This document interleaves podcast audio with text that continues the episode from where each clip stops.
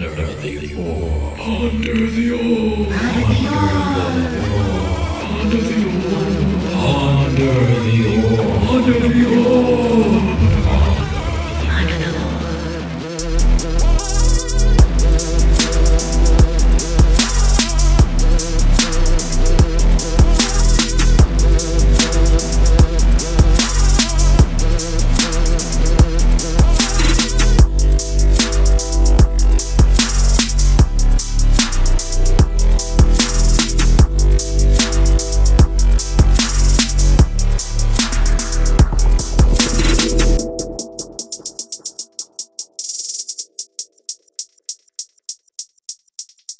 Hello, friends and enemies. It's episode 152 of This Machine Kills. I'm Jathan, joined by Ed and producer Jeremy, as always. Let's just jump right into it because we, we are very happy to be joined by one of the reporters of a massive piece that just came out in BuzzFeed looking at WorldCoin. I mean, We'll get into it, but if you, if dear listener, if you don't know what WorldCoin and the Orb is, well, you're about to find out, and you got hold on to your seats because um, it's it's it's absolutely wild that this is real, that this actually exists, um, and of course, it's you know just just failing in the most spectacular way. Thank you very much. Uh, we are joined by Richard Nieva, who is a BuzzFeed news reporter, and along with his colleague at BuzzFeed, Aman Sethi, who unfortunately couldn't be with us today, um, but they just recently published a really long investigative article on BuzzFeed called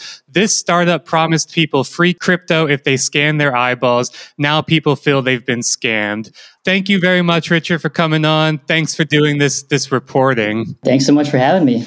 Yeah, so I think a lot of people you know, people like us who kind of keep an eye and ear to the ground and follow all the absurdities of the tech sector remember, you know, a, a couple years ago, a little while back when this this this idea of WorldCoin was being announced. And i think a lot of it a lot of the attention was around this idea of this really i mean we'll get into it but it's just like this hyper dystopian orb um, that's like a you know it, it's it's shiny metallic reflective orb looks like something straight out of blade runner. And the idea is that you know the, this company worldcoin is bringing this orb all around the world to scan people's eyeballs, you know, do biometric scans, and then in return, giving them uh, you know, a, a, a, voucher for free crypt, a, a, free new crypto coin that hasn't officially launched yet, um, called WorldCoin. I remember hearing about this a couple years ago, hearing that Sam Altman,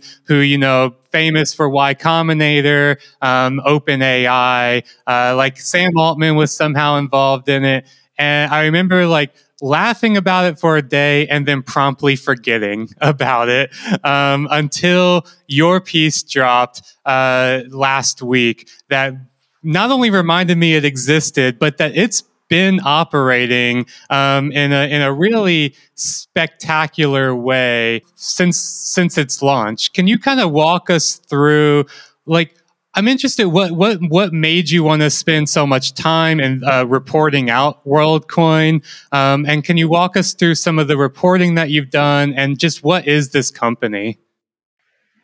Yeah, so I mean, I think you you you explained it pretty well, and it's it's a it's a gnarly idea that um, basically this company uh, says that they want to give free crypto to every single person on Earth um, and what what they say is uh, the way to do that, and the way to make sure that like nobody gets more than their their free allotment is they've got to uh, scan your eyes, uh, to, you know, to make sure that you're a real person and that you haven't, um, you know, you you haven't gotten your free cut yet. And they they said that this is kind of the only way that they they figured out how to do this. But yeah, you know, I remember reading about this this company um, and it was uh, it was pretty insane. And it was um, our editor actually who who was like, you know, we should really kind of dive dive deep into this. And um, what was particularly interesting uh, was just the companies that they were operating in. You know, uh, like lots of companies or, or, the countries that they're operating in. Lots of um, uh, poorer countries in uh, in Africa and Asia, where there hadn't really been a lot of press scrutiny. Uh, and so we were wondering, you know, what would actually happen if we did take a closer look. Yeah. So right let's let's walk through just what's going on here so you're you're you're exactly right here um, that you know the the idea of worldcoin is right they they want to like they want to create this market for crypto and kind of get a lot of buy-in into web3 into the crypto economy by essentially giving everybody a stake in it right? And it's this is something we've talked about before with like molly white and other people is this idea that like the crypto you know crypto boosters are really fanatical about like you can't understand crypto unless you actually have a stake in it unless you you hold some crypto and you have a skin in the game. But also it's the fact that like they need uh, they they need the whole world to get involved in this because they constantly need more and more people to give it legitimacy, um, to be engaging with these coins, and so it sounds like WorldCoin has gone with a like very uh, Lex Luthor style plan of getting that in the case where rather than trying to create this like sense of like FOMO, right? Your fear of missing out, you know, you're, you're, you're missing out on your riches, good luck being poor kind of mentality. They're like, no, we will come to you. We will create the supply and, and demand by uh, just giving out free crypto. Um, but of course, it comes with the strings attached that, as you said, like, in order to get this, yeah, to, to make sure that most that people are not double or triple dipping and the, and getting these these IOUs for a WorldCoin, the only way they know how to to solve that problem of unique identification is uh, to create a massive biometric database of people's eyeballs, uh, facial scans, even what they have like um, this this orb hardware is really interesting. There's just so many strings here that I'm like, I don't know which one to pull on. Um, but the you know, it's not only that they're scanning eyeballs, right? Some of the like the orbs are also meant to be doing things like scanning um, for temperature, right? Like a thermal um, camera to ensure that it's like a real person and not a picture of a person, um, and all kinds of other really weird things. It sounds like they they like they have a problem. We need more people to have to hold crypto, and we also need to make sure we don't give out more crypto um, than we want to. And so their solution to both of those problems is just to like crank it to eleven and do the most absurd thing possible. We kind of go into that in the story, which is like it's we got the one piece, which is the crypto, and then we've got the orb.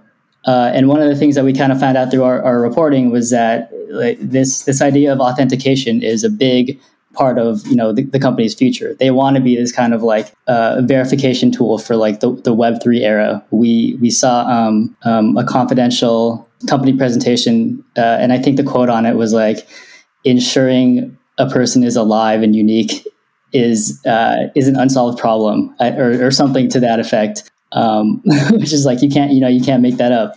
Yeah. It was really interesting also when you tied in uh, the history of colonial um, administration especially in the british uh, empire uh, when connecting to this because they're operating in a lot of countries that were former colonial subjects and connected to that or as a consequence of other things that have happened since are resistant to this sort of surveillance or administration or even introduction of cryptocurrency tech. So I think, you know, one thing which would probably be good for us to go through is like, okay, so WorldCoin has this tech that it wants to roll out. The idea is that if you give everyone crypto, you can give everyone an income what how do you where, where do you go for from um where do you go from there? Like where did they try to go from there?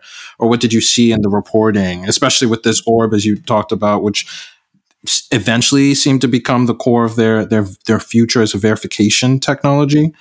Yeah i mean i think the the biggest thing was like okay you say you, you want to go and give everybody in the world crypto um, and then you have like the the actual task of going about doing it and so the way they decided to do it was to, to hire these, or they're, contractors, but these folks called orb operators, um, who are basically going out and actually doing the scanning, finding the folks to, you know, to, to have sign up for the, for the system. Um, and that's kind of where our, uh, our reporting began. You know, we reached out to a bunch of folks, and what was actually really striking was that like we reached out to folks, and we didn't, you know, we, we weren't like, hey, why do you hate WorldCoin? You know, like, like we we reached out to people, and we were like, hey, we you know we we heard you worked with WorldCoin. Tell us about your experience. Um, and I guess the prevailing kind of thing that that popped out was uh, was anger you know, almost immediately when when we brought up WorldCoin, uh, the complaints started to to just come out, and so people were really upset. Yeah, a number of people thought you were with WorldCoin, right? And just immediately started being like, you thieves, you scammers, you've stolen my money and my eyeballs. Like, where is my money? Like, like really just immediately started like uh, berating you, right? Yeah, yeah. Um, and so when we when we reached out to um, to orb operators and, and and former operators, you know, they were they were very will you know they were willing to tell their story. And I think the you know the the big thing that um, and we actually you know we we presented that that kind of um, uh, that that finding to to Alex Blania, the the CEO. You know, we were like, okay, these people have told us they're really angry. Um, why do you think people are so angry at your company? Um, and we didn't really we didn't really get a good answer. Mm-hmm. What what did you notice in the reporting? What, what, was some of the reasoning behind it falling apart? I mean, this is a well capitalized operation. They have backing from Andreessen Horowitz. They have backing from uh, another v, a large VC fund. Um, they have pretty well established figures in crypto and investment communities and startup communities backing them or connected to them. You know, what at what level did the breakdown of the rot, you know, emerge when you were going through this? I think it broke down on a on kind of a really granular level um, because a lot of the folks were just facing problems on the ground. Um, you know, we we talked. You know, we um, we had heard about people being ar- arrested or detained, uh, which which WorldCoin um, acknowledged, and then we just you know I, so I think there was this kind of lack of support that people were were um, were complaining about.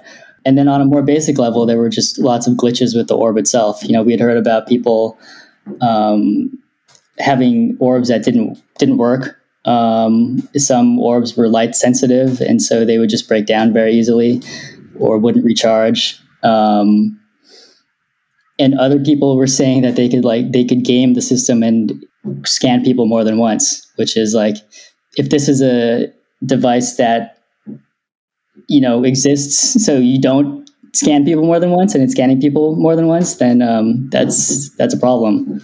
That goes against the core of it, right?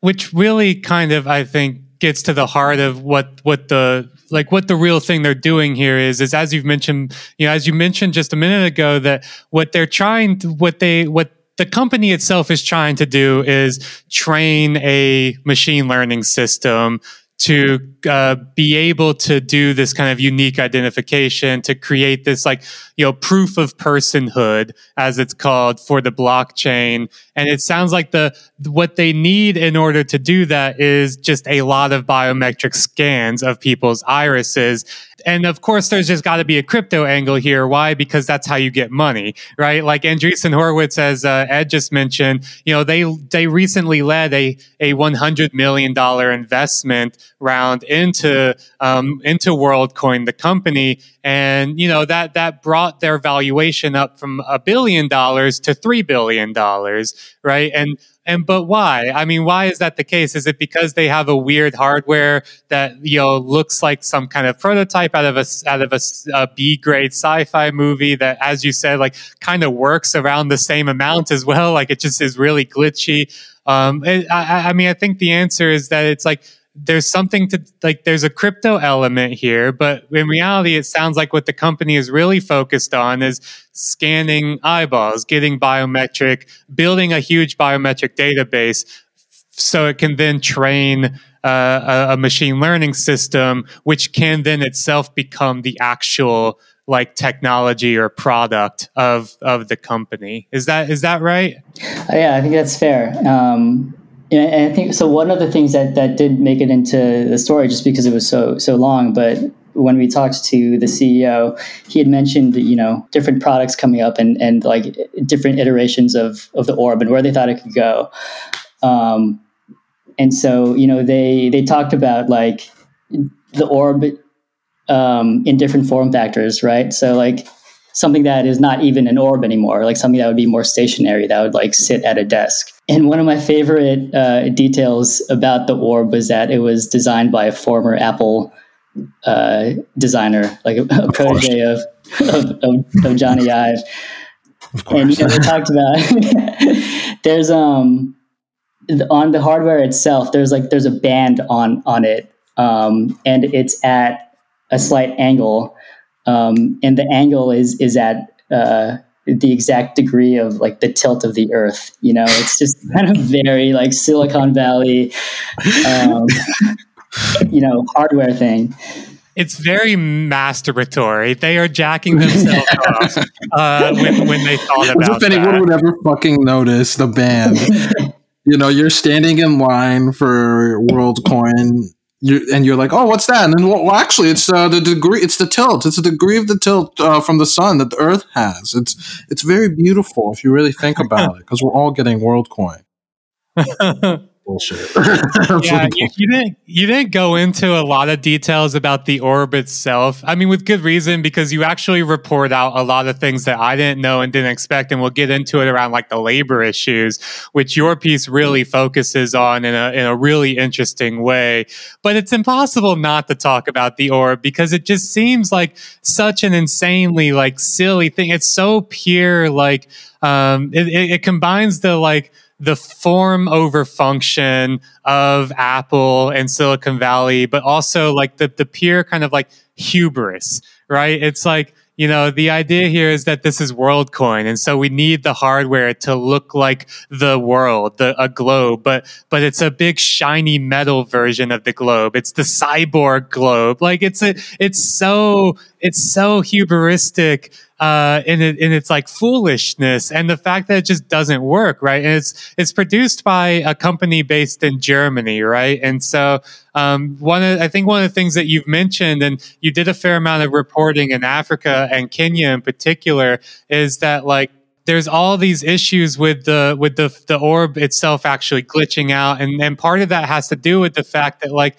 it's not being used in these uh uh you know lab like german you know conditions right? It's being used like outside in places with really hot sun and sand or it's being used in places like Norway where it's like really really cold or you know it's being moved and jostled and traveled around a lot. You know and as you've mentioned you know these orb operators are not employees as the company is really adamant to say. You know they are they are contractors. They're they're freelancers. And so it, there's also a question of like how much training do these people really get um, and it just seems like it's a recipe for failure at like in in really obvious ways. Right. I mean, the they they they described it as being very entrepreneurial. This like this career of being of being an orb operator, um, and so you basically pitch your own business, you know, and they.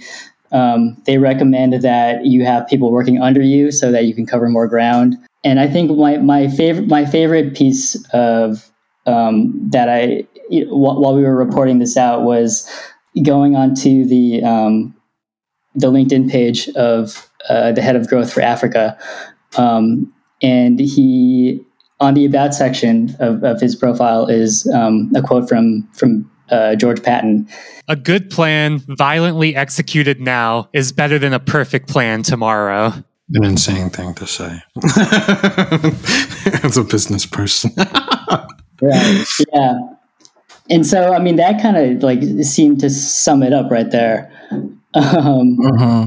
oh this this kind of you know, silicon valley hubris of just you know going out uh, into a place and seeing if it works. And if it doesn't work uh, then sorry. Sorry we messed things up. Uh, we'll try to fix it you know, as you talk about this ethos is so clearly at the core of all of the plans. It's better to just get it out now and to build the infrastructure and to throw people into the field than to like maybe take any time to plan something out, um, uh, or when there are plans, the confidential decks that you get hold of, the retreats that you talked about, um, the plans are surprising in how much they push onto these entrepreneurs, right? Telling people, telling them to tell people that it's free money, telling them to tell people that you know it's just something that you know they're they're going to benefit from but be careful not to say it's an investment or leaving people out to dry when the distributors are getting detained or arrested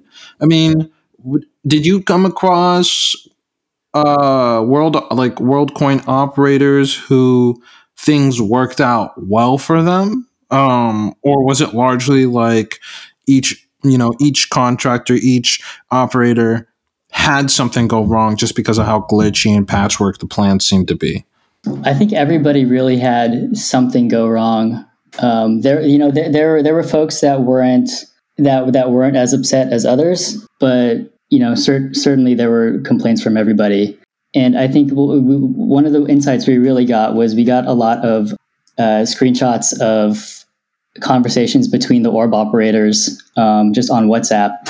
And so, you know, you could really hear, you know, just, you know, when you're complaining about like work with your friends, you know, just kind of all that venting, you really got their like pri- private thoughts on what was going on. You know, I, to, to your point, you mentioned the um, kind of this, this being a labor story at its heart. It really is a labor story. You know, you've got like workers who uh, feel exploited. You've got wage issues um, you've got um, technology issues, um, and you know, you've even at one point they had they had uh, gone on what they call a, a, strike. So that idea that you know it's it, this is people on the ground and and they're the ones that are that are being harmed is kind of at the key at the at the heart of all this.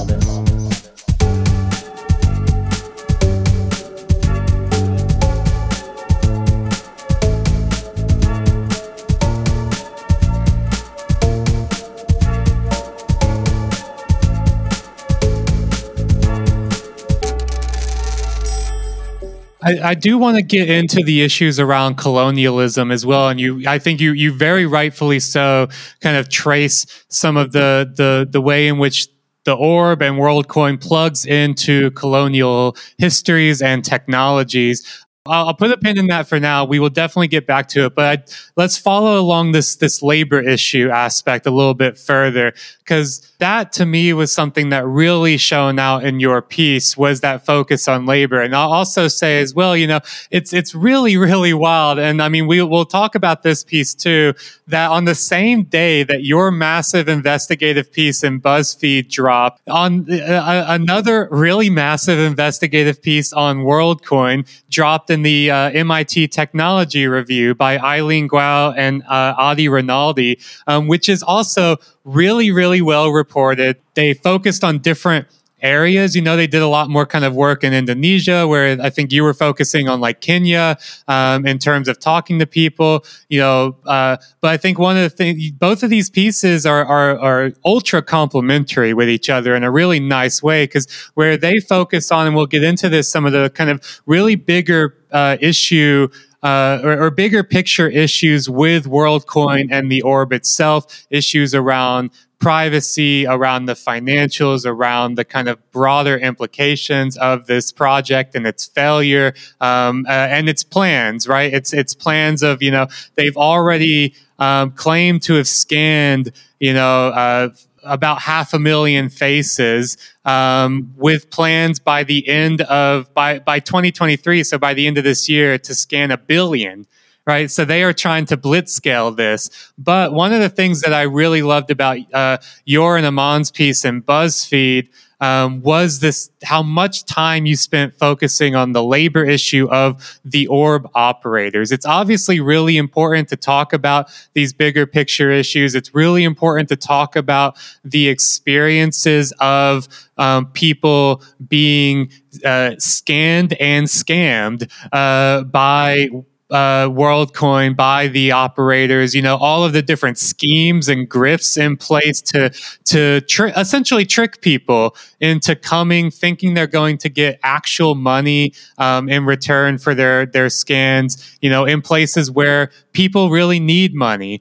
right? Where people need some kind of assistance. Uh, you know, these kind of uh, ideas of, of, of, framing this in terms of like a social assistance or a social giveaway um, project, you know, really just tricking people. But also, um, it's not, of course, it can't just be one party that's been harmed by this. It's like every party involved is harmed. Um, you know, you talk about the, the orb operators can you talk about their the payment system that was supposed to be in place for the orb operators? Talk a little bit more about the system of how they got the orbs. You know, there there was a point in the in your piece where you described it and you mentioned it just a minute ago, but I'll, I'll just quote here for uh, from from the BuzzFeed piece where you write WorldCoin describes the gig as an entrepreneurial endeavor. To become an operator, applicants must record a video introduction and write up a convincing pitch for how they would run their sign up businesses. If selected, they start with one orb and can earn more orbs if they hit their targets, typically around 500 signups a week. They are encouraged to hire sub operators to work under them so they can cover more ground. When I read that, uh, that that paragraph in your piece, I literally exclaimed out loud, "It's a pyramid scheme!" like it is set.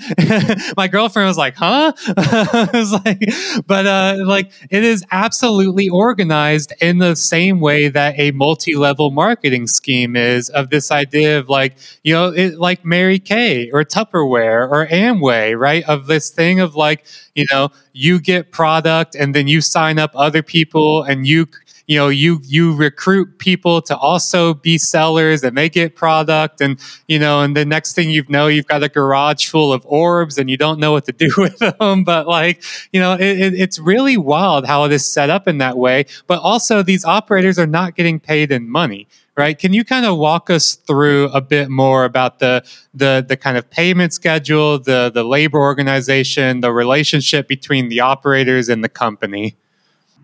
Yeah, sure. Well, first, um, you know, shout out to the MIT Tech Review. Their story was amazing. Um, also, Bloomberg did a really great story a couple weeks ago. Yeah, but uh, for our story, I think the the framing of it was really in, intentional. You know, I think we we set out to really we really wanted to tell uh, the human story of all this, um, and so like I think wherever we could, we really tried to like put the the orb operators like front and center. So I think one of the um, most interesting points about the the orb operators is that you know they're they're collecting scans from um, a lot of these kind of like impoverished communities, but they are all like the orb operators themselves are also from these these communities. Um, and so I think a lot of what, what had happened was like uh, toward the end where people felt like they were getting scammed, like the the, the people who uh, um, whose irises were scanned were feeling like they were getting scammed. Um, a lot of these orb, orb operators felt this like really deep um, you know sympathy and connection because they were they were basically they felt like they were like hurting their own people. And meanwhile um, they're also just kind of getting a, the raw end of the deal by not getting uh, getting paid on time. But yeah the payment system was they are they're getting paid in tether um, which is a, a stable coin uh, pegged to the us dollar. Um, and normally they're so it depends on on on the market but um, initially um, they were getting paid three dollars per per sign up.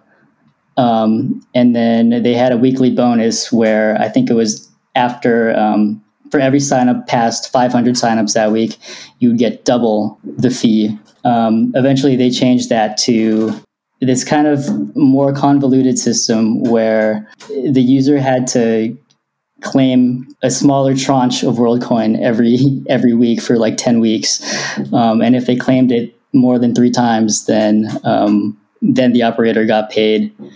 Um, you know, I think they got paid like five, like a little bit more than five something. Um, and if not, then they got paid like sixty cents for that sign up. And that was that was something that that got that got a lot of people angry. That was kind of the thing that that um, prompted the strike that they mm-hmm. uh, that they held in, in April. What were the reactions internal? Like, did the company care about the labor conditions? Did it have any cognizance of the harm that it was doing? Like, why change the payment model? Why leave people out to hang? Why not like in? Why not communicate with them, especially on the eve of a strike? Like, was there just that? Like, what was going on there? What was going on in their minds, essentially? If you know. Yeah, we asked the company about it, um, and their response was that you know we're in field testing. This is all you know. This is all a test, um, and so we're yeah, and so we're we're testing different types of payment structures and incentive incentive structures, and so and they they they basically said that we're still in testing, so we may experiment even more, and this will all change um, probably even more significantly. So it just seemed kind of like it was very businesslike. They were like, "This is how we uh, we're trying it out, and it might change again." it's it's like kind of confusing that they were doing that because as you pointed out like by the time they as they started experimenting they already had like half a million images how many more images do they uh, need of people's eyes and their irises did they explain or you know kind of comment on why despite having half a million iris scans they weren't it didn't seem like they were that much closer to having a working product or crypto coin? No, they didn't really. They didn't really get into like the launch difficulties. I mean, they they said that they want to, you know, before they actually launched the coin, and they wanted to get more orbs in circulation, and they wanted to, you know, open source uh, some of the material, but um, they you know, they, they said that they're kind of going to be doing that in, in a few weeks and, and, you know, didn't really get into it. They, they claim that they they will at some point delete the scans that they've done, right? That a lot of promises, they, a lot of promises. Yeah, a lot of promises company. that they care about privacy, that they, you know, that they're going to delete the scans, you know, the half million scans they've already done, you know, at some, at some indeterminate point in the future when the system is up and running, right? They're, they're there'll creating, be a nonprofit one day. You know? Yeah, there'll be a nonprofit, right? They're creating what they're calling iris hatches, right? This idea that you know, or, or iris hashes, sorry, um, where you know they're they're you know trying to be no no you know it's all it's yes it's a unique identifier but it's also totally anonymous but also we're going to delete the scans but also we're going to be a nonprofit but also you know and i'm going to quote now from a, a comment that Alex Blania, the CEO, said to the MIT Tech Review people, um, uh, Eileen Guo and uh, Adi Renaldi, they they were you know talking about these frictions go- coming in to play in terms of you know the the all these problems we've been talking about about the glitches, about the delays, and you know operators getting paid, the delays, and the people being scanned getting paid, um, you know all these different problems, and and Alex Blania, you know dismissed it in the way that you just mentioned around, you know, being like, you know, well, this, you know, this is a startup, right? It's experimental, it's test phasing. As uh, as um, Blania said to MIT Tech Review, quote, "I'm not sure if you're aware of this, but you you looked at the testing operations of a Series A company. It's a few people trying to make something work. It's not like an Uber with like hundreds of people that did this many many times. I, I love the the absolute indignation in his voice." Is dripping there. I'm not sure if you're aware of this, but this is a Series A company. It's like, man, you are doing, you are scanning half a million people already. You are operating in like 14 countries around the world, many of which are classified as developing countries, you know, people that are really poor and, and vulnerable. Like, like at some point, you can't just use the I'm a startup excuse to, to explain away, um, all of these different like you know failures and infractions that they're doing but it really seems like the company itself is trying to have their cake and eat it too right? Be like yes we're three yes we're valued at 3 billion dollars. Yes we're operating you know we're we're fucking you know pitbull mr worldwide over here. Um, but at the same time we're just a little plucky startup. Please don't hurt me what it what it seems like it seems like they're using it as like a testing bed for like the eye tracking like uh, advertisement. You know if you remember in the movie minority report how they used eye tracking for like you know focused advertising to whoever the person was. Like we've talked before about like luxury surveillance versus like foisted surveillance. You know it's like a testing bed to like get that shit right. So when they roll it out for everybody they've got all the kinks worked out but they're not being upfront with people. They're using like the uh we'll give you a free coin if you let us scan your eyeballs like you know give you a dollar for your phone number type bullshit and then you have telemarketers calling in all day every Yeah. hour and they I, they used that kind of um, uh, that that reasoning with us us, us as well. Um, and I think they even made the same Uber comparison um, to Bloomberg. They, they're they're leaning into the fact that that um, they're they're in field testing. But the thing, like they and they say that field testing will will end sometime in 2022, um, but they haven't committed to a date. And so I think that's the big thing. It's like if this is testing, you know, when when does that end? Um, and then when do you actually have to start, you know, fulfilling the the promises that that you've been making? Do they have a roadmap for? Okay, once we're done with testing, this is how we'll start properly compensating people. This is how we'll start expanding and scaling up our operation. This is how we'll deal with regulations. This is how we'll roll out the coin. I mean, I think it's different in every in every um, in every country. Um, you know, especially dealing with a lot a lot of the different biometric laws there, which they um, and, and that was kind of a big piece of our our reporting um, was that there are, there are laws in, in in Kenya and in Zimbabwe, but they they insisted that they've done like these big legal deep deep dives before entering these these countries. And so yeah, I think it's still kind of up in the air with like how exactly they will um, they will launch the coin when when if and when that time comes. One of the interesting things about uh, what we found in one of the contracts that they uh, that that they use with with orb operators was that they actually they actually say that the thing may never launch. Y- You know, they, they they say that they make no promise that like they will launch the the WorldCoin network or um, or the WorldCoin token. Of course. really just puts like a, a fine edge on the fact that like you know as you know uh, obviously you know the tmk line is that most web3 things if not all of them are complete scams and rug pulls and it really does seem like oh that's exactly what they're doing you know they are dangling these ious you know saying you'll get $20 or $25 worth of worldcoin if you get scanned. But right now that that means nothing. You know that's a piece of paper that says iou uh, you know $25 of a cryptocurrency that does not exist and may never exist. And and and too bad you got you got tricked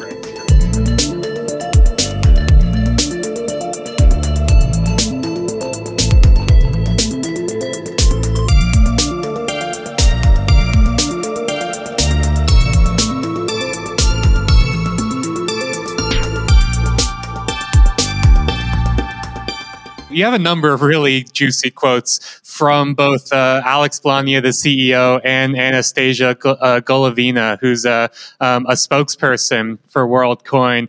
And and as you mentioned, you know, um, Golovina, the spokesperson, said that you know the uh, quote before entering any new country, WorldCoin always conducts a legal probe to ensure that operating there would be legal but that has not borne out in practice. They have run up against a number of, of legal issues in countries where I think they assume, um, you know, I'm going to I'm going to project on them that I think they assume that because these countries are, um, you know. Poor countries in, in Africa and Asia that they don't have laws around like data protection. And for the most part, that's that is true, but that's not true in all instances.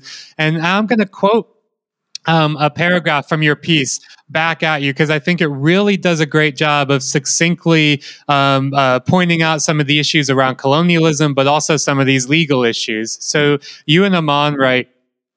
WorldCoin's globe-trotting crypto giveaway has taken it through rich European countries like Germany and Norway, but the focus of the startup's data collection has been in low-income countries in Asia and Africa.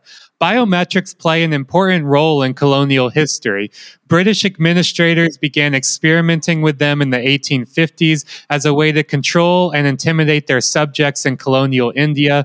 WorldCoin's activities in India, as well as other former British colonies such as Zimbabwe, where banks are banned from processing crypto transactions, and Kenya, where a new law forbids the transfer of biometrics data beyond the country's border. These invoke Silicon Valley's history of ignoring sensitive cultural issues and skirting regulations. So here we have right here, you know, they claim to be doing these like these legal deep dives, these legal probes um, in countries, which is also one reason why they don't operate in the US. You cannot do WorldCoin in the US because it runs up against biometric laws and data protection laws but you know they seem to be trying to take advantage of low income countries in terms of recruiting people to get scanned recruiting people as operators and being able to uh, operate in this way that is unfettered by regulatory restrictions. But at the same time they are simply replaying and reproducing a, a, a deep history of colonialism. Um, you know in reading that i immediately thought of a book by um, Chandak Sengoopta called imprint of the Raj, which is all about a history of how fingerprinting was invented in in India by British by the British colonial administrators as a way to uh, eh, you know uh, control do social control and tracking and monitoring of uh, Indian subjects. And so fast forward um, 100, uh, you know, 130 years later or so.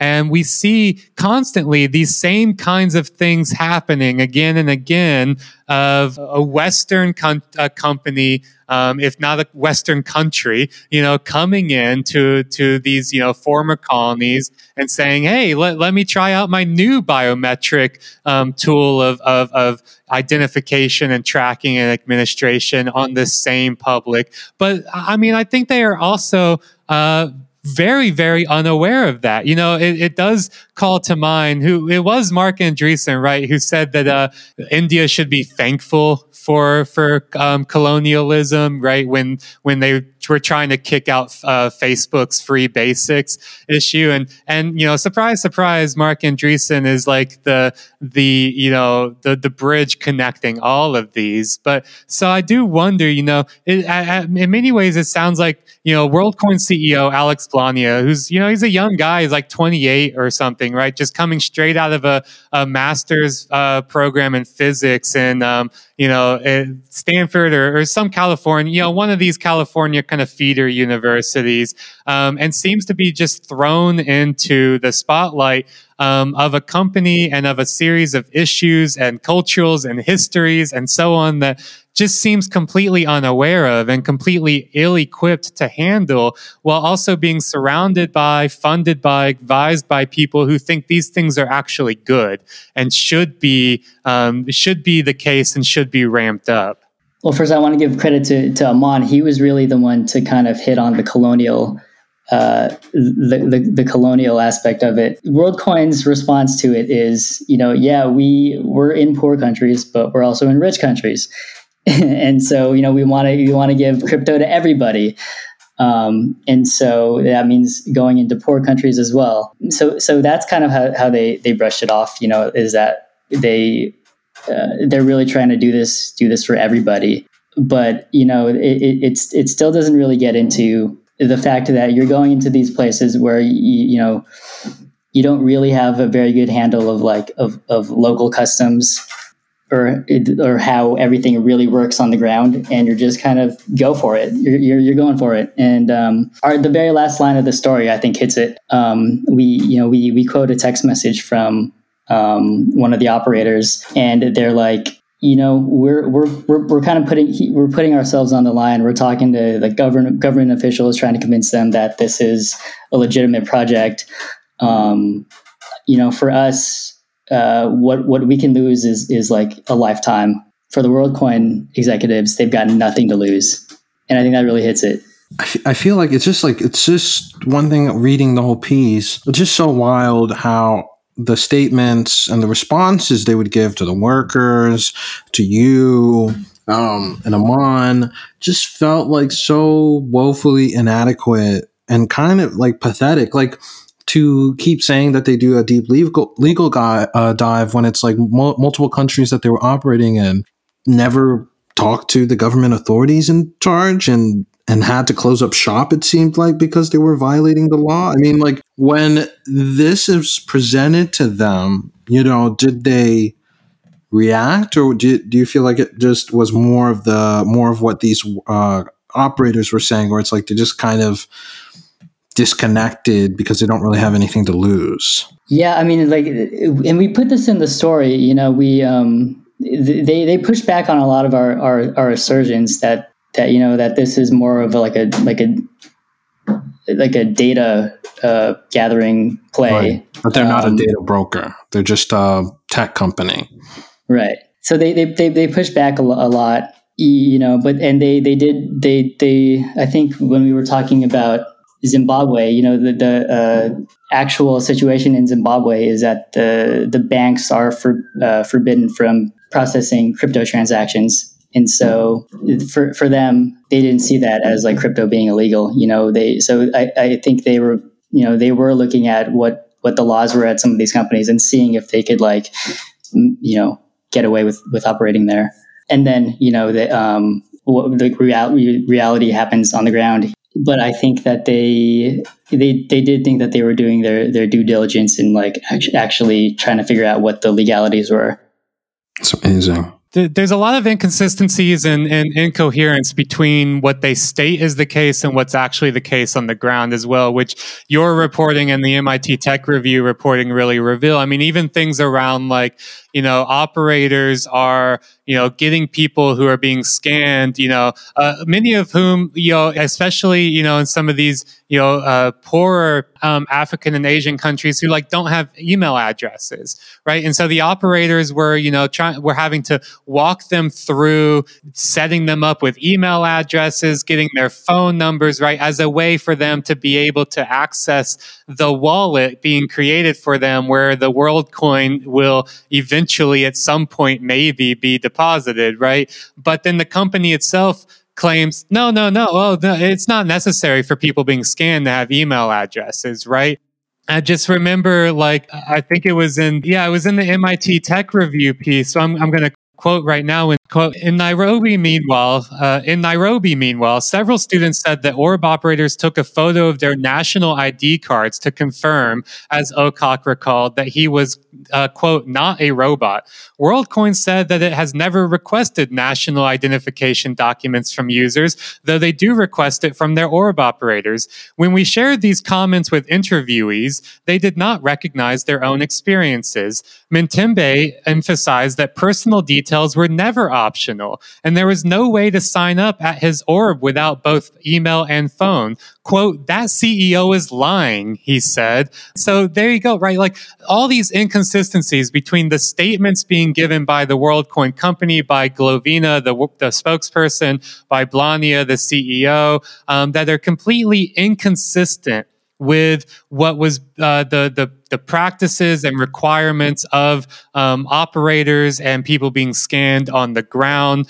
Uh, you know, and and this is constant throughout. This one of the things I really loved about your piece in BuzzFeed, your and Aman's piece in BuzzFeed, and the MIT Tech Review piece dropping on the same day was that there was a lot of like uh, corroboration happening. A lot of complementary reporting, focusing on different issues, talking to different sources, finding the same exact stuff in different countries around the world um, in terms of the actual practices, but then also very clearly seeing how the um, the company itself, their statements and their responses to um, to both uh, BuzzFeed and to MIT Tech Review were the same. They were just copy and pasting it, uh, you know, from one to the other. You know, every time you would present them with one of these issues, right? Uh, the the orb not working, um, you know, the requirements for national identification uh, documents, you know, all of these different inconsistencies and issues and problems. Every single time they would tell both you and MIT Tech Review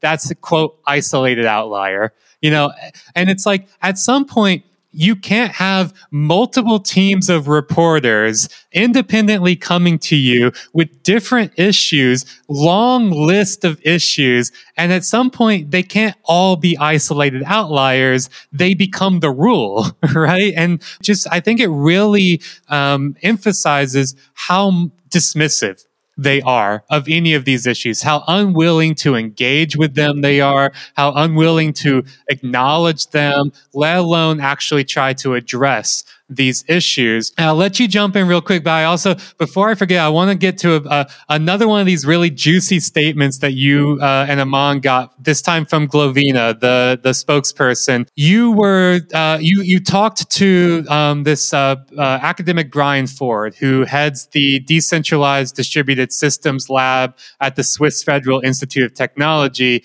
and has written you know pioneering academic work on this idea of proof of personhood, which WorldCoin claims is the whole reason why they are you know scanning this biometric information is to create a proof of personhood uh, service. And Ford you know, talks about how he just simply isn't convinced that WorldCoin solution is a good one. You know, he talks about how, quote, the company's decision to build and store a giant centralized database of irises and iris hashes is a massive invasion of user privacy.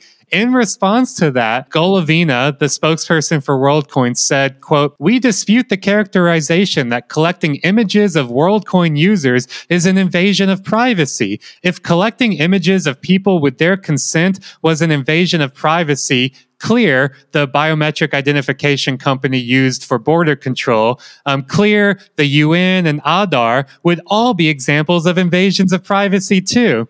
Now, astute TMK listeners will know that we did a two episode series on Aadhaar not that long ago. Um, and, and as you mentioned, as we talked about in that episode, right, like that is a really wild thing to be like, no, we're like Aadhaar, the world's largest biometric database in India, which has been characterized by um, advocates and experts as a privacy and security nightmare. Um, and WorldCoin's like, well, if if we're an invasion of privacy, so so well, so are they. I think it just betrays this complete ineptitude, this inability to understand what is actually happening, what people think about other systems. Like, it's really wild for me to be like, well, you know, we're, we're just like the border control company Clear. We're just like Aadhaar. It's like, oh, so you're awful. Okay, thank you.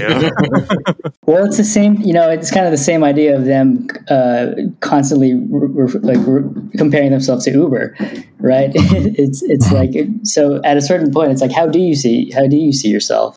Theranos might be a better comparison, to be honest. at this point. God, especially the Series A quote. What is that? We're not like we're a Series A company. We're scrappy three billion dollars Series A company. What else do you want from us? A working product? I mean, well, I don't want a working product. I'm. I gotta be honest. I am a little happy that uh, WorldCoin's uh, Orb failed so spectacularly, even though it did get its hands on half a million people's biometric data. Because I was actually really concerned that they'd be able to develop this technology and uh, open the door to justifying biometric surveillance by saying, look, like we can do one without bias, right? And without any sort of like record of the person's identity. It's just what was their quote? The spokesperson said, we just want their uniqueness, not their identity well, what the fuck is my uniqueness? You know, it's still my data. like that's what you want. Just say it. Uh, you know, on some level, I am a little bit relieved, but like as you said, and as we've talked about in this interview, it, comes at great cost. It comes at great cost to the operators, to the contractors, and to the people who were scanned, right, and had their biometric data stolen, and probably will never get any sort of recourse uh, for it they haven't failed yet. You know, like they they, yeah, still right. still alive. Well. They are. They're yeah. To be clear, they are very. Their funders will probably not drop them. I'm happy that it's there are some problems, and I hope maybe that will catalyze a shift. But yeah, you're right. They haven't failed. do you um, feel that they are going? Like, what do you see as next for them from here? I mean, are they retooling their operations? Are they insisting that this is just a bump in the road? Are they like rethinking things? I mean, I, I you know I think they characterize this as, as a bump in the road. You know, throughout throughout our, our reporting, they they very much, like I said, um, said that this is testing, and I think that they will kind of rely on that um, on that outlook until they can't anymore. Um, but for now, I'm sure they'll they'll keep you know experimenting with with different approaches, and they'll uh, they'll they'll see how it actually plays out on the ground. Um, but yeah, I think they keep going. Yeah, it really does seem like, and this is something both your piece um, near the end and the MIT Tech Review piece near the end really emphasizes that is that I did it for them. This is just a bump in the road, right? This is just like the process of experimentation, of testing, of doing science, right? And creating a, a new technology. They talk about how like the next iterations of WorldCoin will, you know, will be better. Oh, we've learned our lessons here, you know, but well, you know, a, a statement from that given to MIT Tech Review, the you know the company uh, writes, you know, we believe that rights to privacy and, and, and anonymity are fundamental, which is why within the next few weeks, everyone signing up for WorldCoin will be able to do so without sharing any of their biometric data with us. If that actually happens, that's great, fine and dandy for the next, you know, uh, uh, millions of people that they plan on signing up. But as you've mentioned, as MIT Tech Review mentions, you know they've already gotten nearly half a million people scanned. That's not a small number right? And many of those people are are vulnerable people in you know uh, developing countries low income countries you know the most some of the most vulnerable people in in the world. Um, and it seems as if the company is completely uh, uncaring, unsympathetic to to their to what's happened to them, right? Saying, well, you know, that's that's just grist to the mill. You know, that's just an unfortunate byproduct of doing of building a new technology. Is that nearly half a million people um, have just been, you know, um, chucked into the machine, crushed by it. Uh, you know. I don't know. Could could you yeah talk a little bit more about like what do you think about the about WorldCoins overall their responses to the uh, to this you know their you know being confronted with these issues their responses to you know constantly saying oh well we're going to do better while at the same time seeming to to not care about the the half million people that they've left out to dry already. Sure. I mean when I, when I first you know read read about this company, it it, it reminded me a little bit about like Google training its its facial uh, recognition software. Where you know there was a story where they they had you know tested it on homeless people and students. Um, you know, and, and the goal was like to, to get it to better understand your um, darker skin, like like you know folks like myself, and so it and you know, sure, Google got a a, a bad press cycle, um, but they still trained their algorithm, you know, and so they still won, and you know, they they accomplished their goal in that respect. And I think it's it's the same thing for WorldCoin, like. You know, they, they can apologize and, and have their um, their their press cycle, but you know they they still got this algorithm training out of it. What else is there for them to do? They they've they've already done it. I know. I mean, that's that's the thing. When I first read this piece, and like we were talking, you know, Ed, Jeremy, and I were talking about it in, in our group chat, and it's like, you know, one of the first things that came to mind was like these these kinds of companies refuse to fail quietly, right? They must fail in the most like spectacular way that maximizes collateral damage, that causes long lasting damage. But I think you're right that I was I was a little bit um, I was a little optimistic there, which I'm not often accused of being, that that that they have failed. I, I think you're right that they haven't really failed in any kind of serious way. In terms of yes the the orb doesn't work. Yes the the payment system of you know the crypto economics isn't working. Like all of this stuff isn't working. And on the outs from the outside that appears like failure after failure. But for the company, none of those are failures, right? They don't see that as failure. The investors, Andreessen Horowitz, um, Khosla Ventures, right? The cat, the VC firms that have invested hundreds of millions of dollars into this company, they don't see that as failure.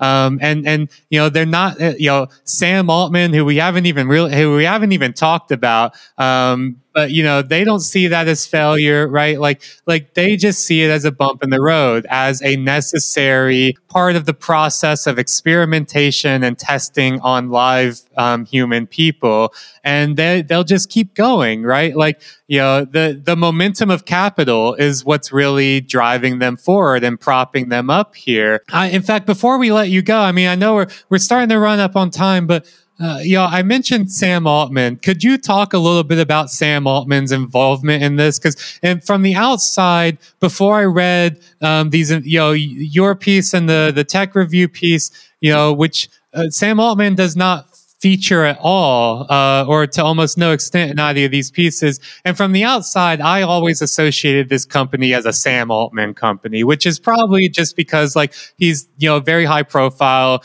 You know, he was the one that was talking about it on stage at TechCrunch, uh, you know, in 2019. Um, he's the one that is, you know, is a kind of champion of it. But what what what is Sam Altman's involvement in this? What's the involvement of OpenAI in in this uh, in WorldCoin? Yeah, we, we we asked him about that. You know, he, he's he's a co-founder. Um, uh, Blania says that they talk regularly. He was the first one to get the iris scan. Uh, the company says Blania was second. Oh, they they dog fooded, right? They're like, well, enough, yeah. enough yeah. Uh, Blania says that he's become like one of his his, his best friends. Um, you know, one of the things that uh, that didn't that didn't make it to the story, just um, again because it was it was so long, was that there's this really deep level of mistrust uh, coming from from the operators. You know, some of them have been sending around this article about a, a Sam Altman backed startup, an AI startup. I won't mention the name because we hadn't gotten to the point in our reporting where we would have asked the company for comment. They were they were sending around this uh, this article about this this uh, this AI company, and the orb operators were wondering uh, if you know some of the data from WorldCoin was going to this other company. And to be clear, there's there's no indication that any of that is happening. That that you know that that data is being siphoned to this company or any other Sam, Sam Altman company. But the fact that this was kind of swirling around and there was this um, this uneasiness and this this kind of speculation, you know, does tell you a lot about like where uh, the, the, the level of mistrust that uh, that has kind of befallen the company. Sam Altman, do we trust him? Only as far as I can him? throw him, and I'm strong, but it still right. ain't that far. Uh, Make that bodyguards you know, the last time we trusted a Sam, we ended up with a Walmart Corporation. yeah, yeah, right, right, right. More to come on that. I think further evidence that that boys, we need to do a big episode on Sam Altman in some point in the future, um, and there needs to be a lot more reporting on this guy. But at, at anyway. Richard, this I want to thank you and Aman for doing this reporting, uh, for for writing and investigating such a uh, a, a, massive article, really important article. I think bringing to light a lot of things that have been going on for years, uh, unobserved, unrecognized by you know, as as is so often the case. I mean, this is you know the the the analogies here with Aadhaar um, keep happening in ways that I don't think are are uh, flattering to WorldCoin. Where this is one of the things that we talked about in our episodes on Aadhaar is that like it's the world's largest biometric database, but has there's been essentially zero reporting about it um, in in the Western media. There's essentially zero attention on it, let alone like the kind of critical attention that that you guys have given to WorldCoin. And I feel like you know WorldCoin was very much the same until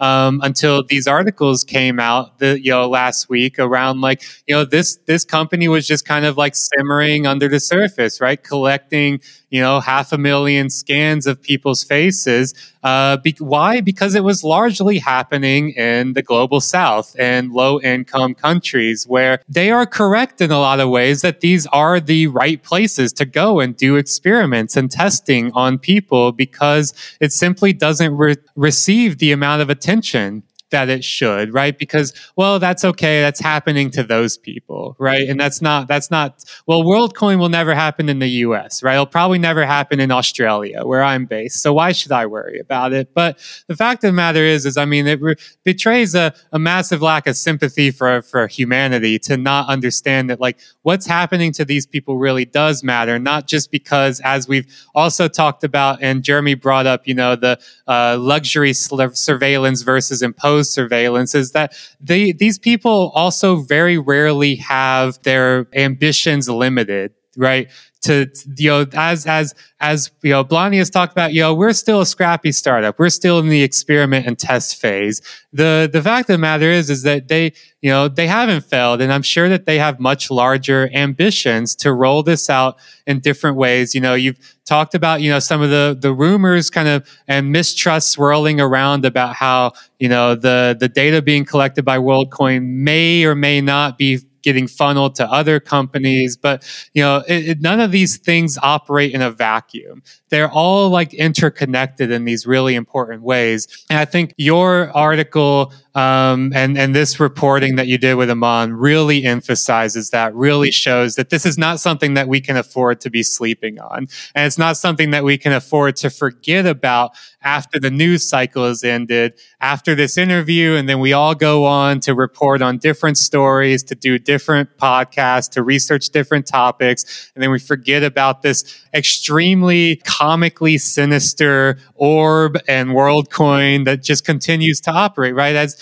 as as they've talked about, their their plan is to scan a billion faces by the by next year, um, and and so th- I think this is something that really has is only the beginning. You know, your reporting I think has provided us with the necessary foundation to understand what's going on, but it, it certainly cannot be the end of, of our attention um, on on this project and on the, this company. So uh, thank you and thank Aman for for for your reporting and thank you for coming on to discuss it with us. Absolutely. Yeah. Thank you so much for having me. Of course. Where can people find your work? Uh, where can people follow you um, on, on social media and, and read more of your reporting? Yeah. Uh, BuzzFeed News. And uh, on Twitter, I am Richard J. Nieva. Uh, so, yeah follow me. Excellent. We'll have a link to all that in the episode description. So thank you, Richard, and thank you, Aman, uh, and and and thank you, our dear listeners, for listening. And you can find us at Patreon.com/slash This Machine Kills for more episodes. Um, every single week on, on the premium feed. So subscribe there for that. Uh, and until then, see ya. Adios. Adios.